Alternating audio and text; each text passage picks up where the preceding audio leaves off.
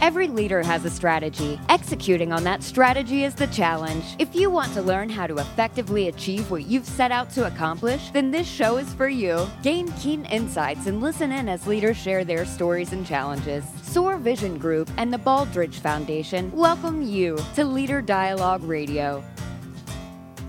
Welcome, everyone. I'm Duffie Dixon, and you're listening to Leader Dialogue, brought to you by SOAR Vision Group and the Baldrige Foundation. Joining me is the CEO of SOAR Vision Group, Ben Sawyer. He has more than 30 years of executive leadership experience. He launched the SOAR Vision Group with the idea of aligning people with purpose and to help them achieve exceptional results. And also joining us is Lisa Council. She is the C uh, chief commercial officer. I was going to go CCO, chief commercial officer. She comes to SOAR with more than two decades of clinical leadership and clinical informatics experience. And joining us again this week is our special guest. He is Craig Clapper. He is the founding partner of Healthcare Performance Improvement, or HPI, and he is a partner in Press Ganey Transformational Advisory Services. And I want to first say thank you for joining us, but also we did not give you any props for your new book, so we're going to do it right off the top. We've got it right here. Excellent. Yeah, Zero Harm uh, came out November 2018 by McGraw Hill.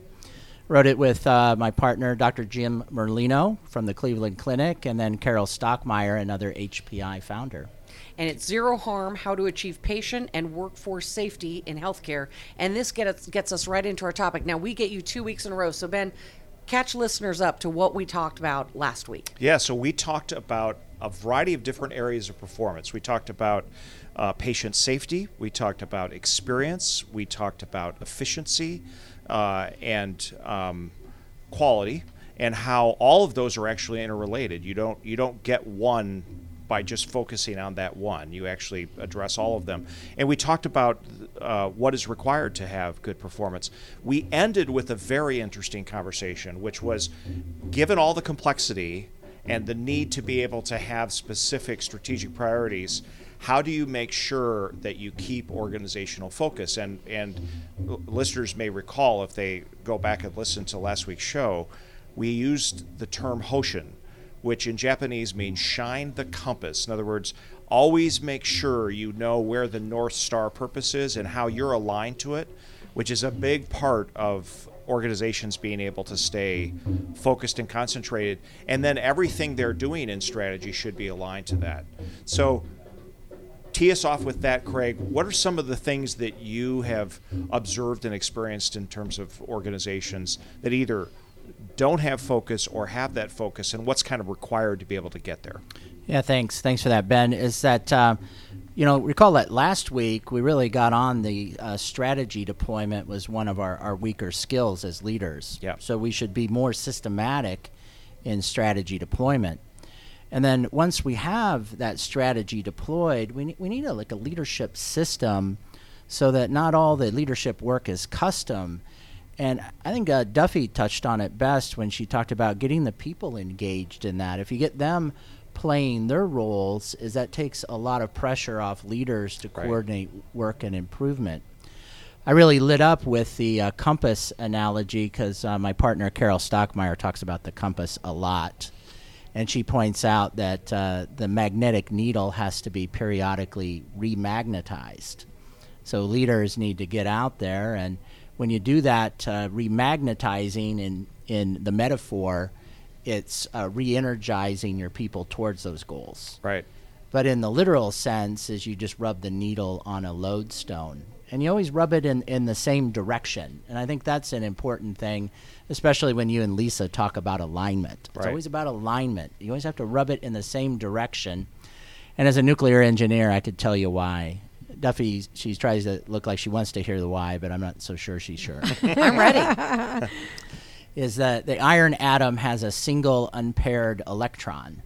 All the little electrons are little magnets in themselves, so we usually don't notice it because we cancel each other out. So in a bad organization, you don't see a very alignment. We're canceling each other out. Mm-hmm. But if you can get all of those unpaired electrons spinning the same way by rubbing that magnet the same way, is that you can get that effect. And I think that's the leader lesson from the compass is you need to get all your people headed the same way. Right. So for listeners, when we're talking about strategy deployment, there's kind of a normal generic cascade, right? So it starts with this notion of your North Star statement of purpose, your Hoshin, and then most healthcare organizations will have pillars of various kinds three to five that typically represent the areas of focus of the organization. Under those pillars will be strategic priorities. In other words, in that pillar, what is the strategic priority that needs to be able to be accomplished? And it should be associated with a measurable, an objective, a, a, what is often referred to as a key performance indicator, something that is clear, repeatable, that sort of thing. From there, it gets into execution, which is okay, so what are the initiatives that we're going to do to actually make that happen. And initiatives are going to have to be taken on by people, which means there's assigned action items. And there should be then leading measures of so how do we know that we're actually accomplishing these actions and it all needs to be connected so that when someone on the front line is doing a particular action it connects back to the initiative connects back to the objective and kpi connects back to the strategic priority and ultimately the pillar and should, in all cases, align to the compass, which is what I did is moving us in the right direction. Yes, because when we do all that, we want to be successful. Right. There's nothing worse than executing on your strategy and realizing, well, we're not successful because we didn't have the right strategy. I think right now is uh, we're too small in measurement. It kind of reminds me of like being in a relationship is hard work so I need to work on it. Uh, my plan for next year is I'm going to pick up my socks, and I think that's That'll an important fix everything. part For sure. yeah, you don't leave your socks laying around, but you just can't have that one thing and measure it. Right. You have to measure enough things that you can be successful. So I like uh, Ben, your broader, you know, having a safety pillar, a quality pillar, an experience pillar, an engagement pillar, an efficiency pillar. You probably need Finance pillar, maybe. yeah, uh, in efficiency. Yeah. I, I think Press Ganey people, when we try to say finances, we say Yeah, efficiency. efficiency, yeah. And then have enough of the real time and the lagging and the leading measures, so you have a system of measurement. And then I think where we should go next is talking about daily improvement. How do you get people thinking that way, working that way, and making changes for the better? Yeah, so let's tee up a concept that we use a lot in our work. It's called catchball. And essentially, what happens with catchball, much like it sounds, um, and Craig's demonstrating it here in the radio. Uh, We forgot the ball as a prop. Yeah. Yeah. Yeah. We Beach dropped ball. the ball. so the idea is it starts with leadership. They have the ball, and they've clarified the strategic priorities. They've identified what the objective and KPI is. Now they're passing it off to middle management, essentially, to make that happen. Right, which is really where the initiative starts. So now middle management has the ball, and they in turn are going to pass it off to the front line because that's where the action happens. But it's not one way. So the front line is then going to say, "Got it." but here's what's happening. So we need help. They throw it back up to middle management, throws it back up to uh, executive leadership, and that cadence actually needs to happen on a very, very consistent basis. Typically, what we recommend is that the leadership or executive cadence is on a monthly basis at minimum. So they're looking at the alignment of their strategy in a measurable way. We'll get back to that on a monthly basis. That the front line is doing daily work and that in the middle, with middle managers helping to manage it, is a weekly rounding that includes senior executives so that they can constantly see and learn and understand what's going on. And this ties back to something we talked about in last week's show, which is leaders have authority, but responsibility is shared. So the idea of catchball is it creates a mechanism for that responsibility to be shared in a meaningful way. And if you build in your performance improvement with it, as a part of that daily and weekly huddle, it can be a very, very powerful um, uh, mechanism for organizations. Yeah, add a couple of thoughts about how the, the process is kind of iterative, especially at the beginning where the ball gets passed and sometimes it's handed back with what we could actually achieve in that time. Yes. So, so the nice thing about catchball is it's it's reality based. So you you can set up your structure like we talked about the cascading, but very quickly you're going to find out what works, what doesn't, should we be reprioritizing? How do we make sure that you know what we try to accomplish from a KPI is actually being driven by the right actions and the right initiatives? And there's a constant um, sort of filtering process that says what are the things that are essential it's almost like the pareto exercise what are the 20% that are actually going to drive the 80 and constantly being aware of that yeah. and it and it really ties back to last week's radio show we really talked to um, getting to the business of execution right when we're engaging all the leaders middle managers front line we really start executing on that strategy that oftentimes sits in a boardroom and needs to get dusted off. Now we're putting it into action and, and utilizing it on a daily basis in most cases. Yeah, I, I agree. I think our problem in healthcare is uh, in the catch ball process. People are handing the balls, but nobody's handing them back. Right. That's correct. Yeah. And in fact, you alluded to this last week, Craig, that we get caught in meetings as if that's our, you know, way of doing things. And what evolves is what I call meeting stew, which means you're not really focusing on anything in particular, certainly not strategy. It's more updates. You know, we had a policy change, whatever the case may be, and that does not line up well with good execution on your strategy. So the idea of a, of a good and robust catchball process, once it's set up, is it's like a laser that cuts through the meeting stew and ensures that as a repeatable mechanism every day, every week, every month, all parts of the organization are involved in something that keeps them aligned and focused on their strategy. Yeah. Yeah, I'm glad you didn't say every second. I, w- I would have said I told you a million times. yeah. And how, how reassuring is that for people on the front line um, that that what we're saying to middle managers at some point will make it up the chain because as a as a front worker, a lot of times you get the ball and you say that's great, but in reality, here's what's happening. What should we do about this? and there is no talk about it going higher up. Yeah, so this is where the Toyota production system actually comes in. Okay. It's a great example that Craig and I could talk about. So, in the Toyota production system, the line worker has the right to stop the line. So, if they're doing something that is, you know, not working on any of those performance measures, they are obligated to stop the line, at which point leadership resources and so forth come in to make sure that's corrected because the production of the whole plant is stopped until that's addressed. We yeah. don't empower people typically in healthcare mm-hmm, to do mm-hmm. that. Exactly. Stop the line, or it, you know, you've mentioned this many times outside of healthcare. Yeah. But actually, I, I applaud what Press Ganey is doing and has done over the years, along with HPI. You really are with zero harm and high reliability. I believe really are putting that powerful mechanism in the hands of bedside nurses and clinicians to really stop the line. Tell us a little bit about how you how you engage organizations and how you teach them that it's okay for a nurse again in a zero harm environment to really call the shots. Yeah, that, that's a, a really good topic because everybody in healthcare wants to do well for a patient. Nobody wants to harm a patient or see that happen. Right. So it's always been part of the clinician's uh, professional viewpoint that they could and should do that. I think what's happened is the psychological safety has uh, not always been there for them. Psychological safety is an idea from the 70s I think uh, popular now through the work of primarily Amy Edmondson uh, up at Harvard. You could read about it in her book Teaming, which is brilliant. It is. And she says it has to be safe for people to bring up a question. We have to feel safe for people to say no. I have to be able to suggest that we do something differently and better without somebody saying I'm not on board. Exactly. Right. And we can manufacture that kind of psychological safety if, if we invest in it as leaders.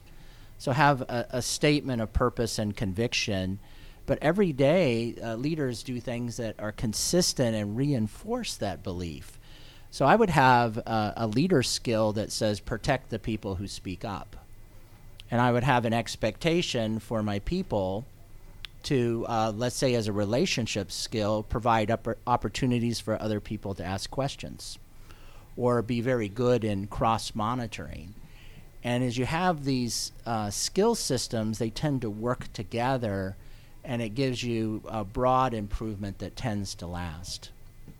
So that reminds me of an interesting experience early in my career. I was working with a large health system where th- they did a merger and three different cultures came together at the same time. And I was responsible for one area of operations where these three groups were coming together. And there was fighting right out of the gate and, and mistrust and and challenging performance. And I was coming in as the new manager, The newbie. the newbie. That and had to be fun. so I had I had an executive Rose-colored coach. glasses? Yeah, yeah. I had an executive coach at the time, and I was describing what this was, and she said, "Here's my recommendation, Ben. Meet with every person and ask them, do you feel safe? Just ask them that." And I was like, "Really? Like with all the stuff that needs to happen, that's what I should ask?" She says, "Trust me." I said, "Okay." So once I got in and got introduced and so forth, I started to ask for individual meetings with people, and that was part of my lead off was, do you feel safe here? And and if not, why not? It was cathartic. It was amazing. I mean, people started to share from their perspective what wasn't working. Mm-hmm. Some people were in tears. It was it was a it was a watershed, and it gave me great insight as to what is required mm-hmm. actually to be able to create a high performance organization. So it, it, it surfaced issues that we can then talk about as a group and address. And ultimately, that particular group became very high performing. It didn't take a, a long time. It was maybe It was about trust. it was about That's trust huge. and That is communication and That's exactly transparency right.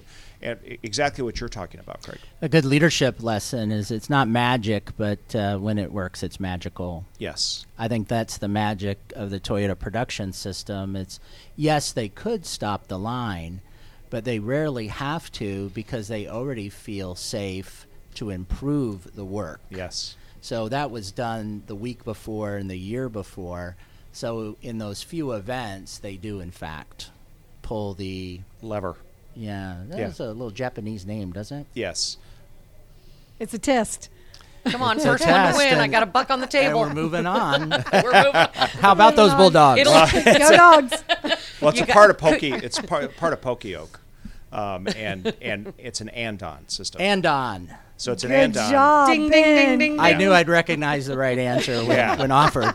Yeah. Thank you, Ben, for just bailing me out from on Well, multiple that. by the way, so for listeners, andons are actually fairly easy to understand. Like in cars, if you have one of those lane change things mm-hmm. where it flat, that's an andon. It just says, "Hey, you might want to take a look at this because I think you're leaking over into the other lane." That's an, that's essentially what an andon is. And then the poka-yoke is a response to that to make sure Yeah, that air, you're- error proofing. it's air proofing. That's exactly right. Yeah, I think there's also baka yoke. Yeah. There's a test at the end of this More for like all of our idiot listeners. proofing, right? I'm just happy I don't have to I need spell some of that's the the baka extreme yoke. thing. Yeah. Yeah. Extreme. Extreme leadership Yeah. radio yeah. error proofing. So let's go back out in our conversation because we talked about last week the complexity of healthcare, right? It's a complex system where you're trying to get standardization not on one dimension, but on, I think you mentioned five dimensions or so at the same time. And therefore, it's complicated. How can we, maybe in this conversation, start to, to clarify how you can take some of the complexity out of um, high performing systems? Yeah, because we agreed last week that we needed a little more simplicity. Yes.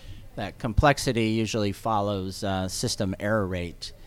Is uh, you know our thinking is that leaders need structure. Yeah. So give them leadership systems. The people need structure. So you need the right mix of standard work plus some thinking and thinking together in teams. Oftentimes, uh, we guide our clients and say define the patient experience as safety, quality, and then how patients and family experience that. It's perceptual quality. And then do that on a high reliability platform. Now, I think the mistake that we've made is uh, healthcare leaders think that high reliability organizing or HRO is an all in one framework, and it's not. It's like a little bit of magic inside the machine Right. is that they'll still need something with a little broader th- framework. And an easy way to point that out is there's nothing in high reliability organizing, HRO, that does strategy deployment. Right. And if you talk about principles, a lot of people say, well, we all know there's five things. Well, they're probably talking about the Weick and Sutcliffe five. Rene Amalberti had five. I trained under Chong Chiu. He had five. there's probably 30 thought leaders in high reliability organizing. Each one had five, seven, or nine principles. None of them had six or eight, five, seven, or nine. And they're all talking about how to do that one thing. So, our job is to take those descriptive theories of high reliability organizing and translate that into daily activity. And the best way to do that is to package it as a set of skills and then have your leaders practice those skills every day. Package them as universal skills for every provider, caregiver, and staff member, and have everybody practice those every day. But, but to do that, Ben, we really need to shorten the field because there's really too many that are evidence based. Like, how mm-hmm. many evidence based thinking skills? 20. You could probably teach one. Right. How many communication skills? Like 18. You probably want to teach five. We just need to, to rein it in so we could operationalize those ideas. Correct. And another thing we have experienced is there are organizational structural models that can be more effective in the deployment of this. I'll give an example. A hub and spoke structure, like we see in airports, Right. is a great example of how you can organize your your operation to make it more efficient. Because if I'm in a hub, I by vantage point have a bigger view and my role needs to be a certain way whereas if i'm a spoke of the hub like a gate agent or a pilot my role is a little bit narrower but more detailed and what it allows is the reduction of complexity of everyone having to own everything um, and healthcare has been slow to adopt that but it's actually critical in orchestration of activity and, and we can provide some examples of that Yeah, yeah, I, I agree wholeheartedly. It's that we, we need to invest in uh, leadership systems to manage the work system. right And then we need a work system that has a, a healthy balance of process versus policy and protocol, you know, the paperwork. Yep. If paperwork made systems safe, healthcare would be safe by now. Mm-hmm. right Yeah. sure. exactly And then people, I think we underprescribe people who can think and think together as a team, and we're overprescribing the paperwork. High reliability is the right mix, and, and that might be important for our listeners to, to know is high reliability is a statement of excellence. You're just saying that we do these important things very well. High reliability organizing, our HRO, is a narrow discipline that talks about how people based systems can move from good to that great notch. So in the Weick and Sutcliffe model, they'd say, well, we have deference to expertise. Toyota would say we have respect for people. Is uh, in Weick and Sutcliffe, they say we have a preoccupation with failure. I think the Toyota leaders might say, go see in for yourself. Go see for yourself. Is that uh, there's a lot of theories that grew up separately along the same universal ideas. But my point, and I and I do have one here, is that those five Weick and Sutcliffe things, not one of them said that you had a process that works. Not one of them say the knowledge and skill of your people are good. Not one of them said your leaders have aligned the organization around the right moving forward goals so we could be successful. That all has to be there before you can plop that HRO right down in the middle. Right, that's a big input. So that so so talk a little bit about that transformation. So again, as you move large organizations into a higher reliability state, there is an inordinate amount of transformation that has to occur and kind of pre-existing systems in place. Yeah, I'd, I'd recommend, and this is our practice at Press Ganey, is that uh, first, uh, everybody's done a lot of work, so you always have to honor previous work. You know, find out what's making them successful, hang on to that jealously. Uh, have a, a nice framework, like, like we're talking here uh, about the Baldrige framework, and, and I like your simplified version of, of that. It helps because simplicity follows uh, reliability, or vice versa and then uh, look at strengths and weaknesses. Usually they have something and it's partially deployed with gaps. But I I think the big difference in our practice at Press Ganey is that we do a common cause analysis of loss events. We look at like maybe patient experience loss events, we look at harm events, and that gives us insight into how the system is failing so that you can adjust your going forward strategies to address those previous failures. Uh, my boss, Chong Chiu, he's an MIT guy. He, he theorized that a complex system should be able to reduce i their loss events by 80% every two years. Wow. Wow. Yeah, and that's a big number because of the complexity of the system. You know, in the Swiss cheese effect, if there's eight things that go wrong to harm a patient, that also means we had eight chances to prevent it. If we mm-hmm. prevent one of those eight things next time, we prevent the entire harm. So I'm not really saying that we could remove 80% of the defects, but mm-hmm. it's 80% of the events. And most people can get that kind of result, but maybe not in two years, probably more like four years. In fact, our good friends up in Boston at Children's Hospital, they reported that they're at 80.8% reduction in serious preventable harm at four years. Wow. That's good. That's awesome. Our good friends at Inspira in southern New Jersey, they're at 79%, also at four years. So I think there's a lot of good work out there, but more work needs to be done.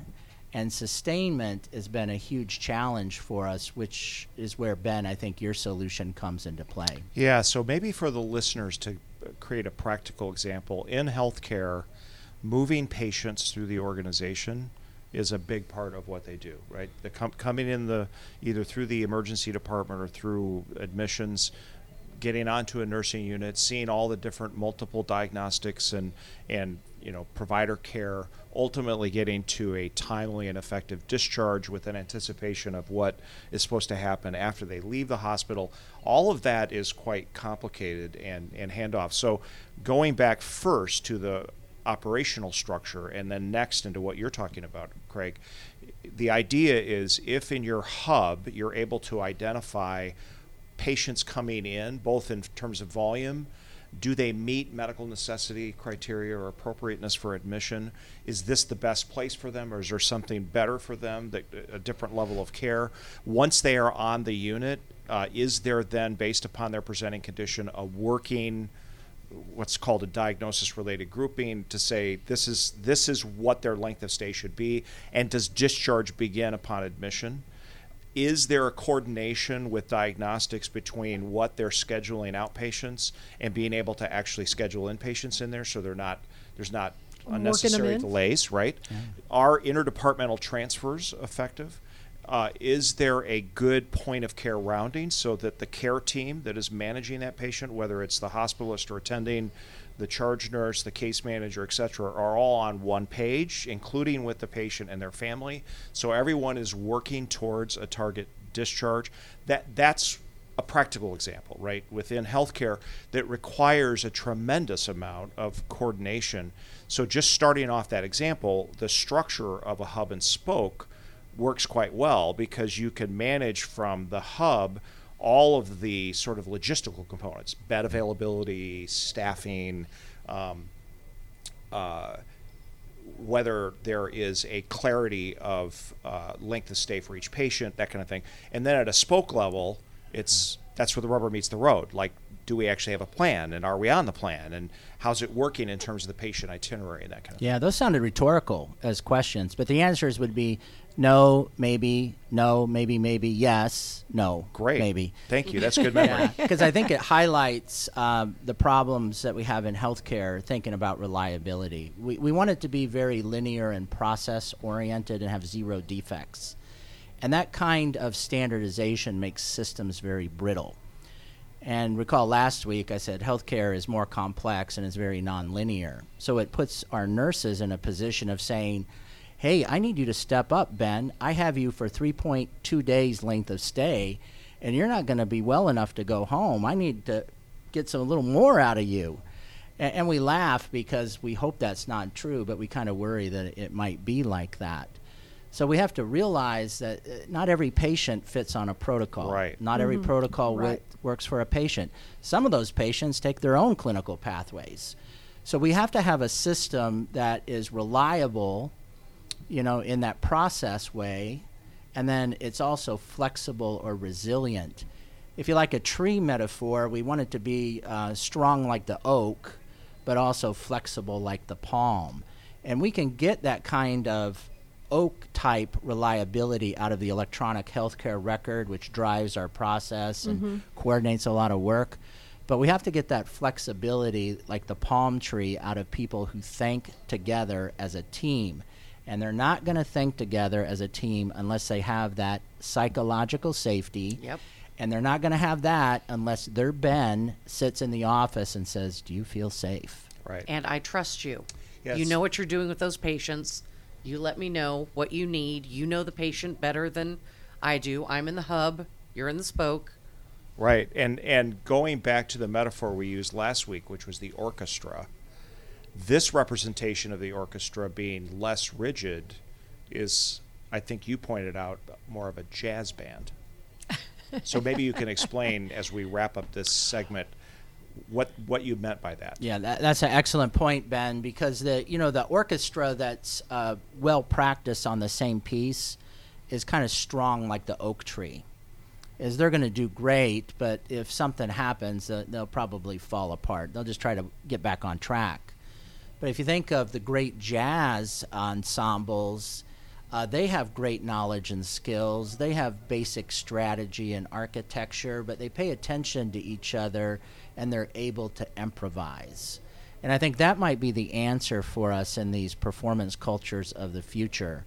You know, when I look like a factory, can I act like a factory? And when healthcare doesn't look like a factory, can I perform well together and think like a team?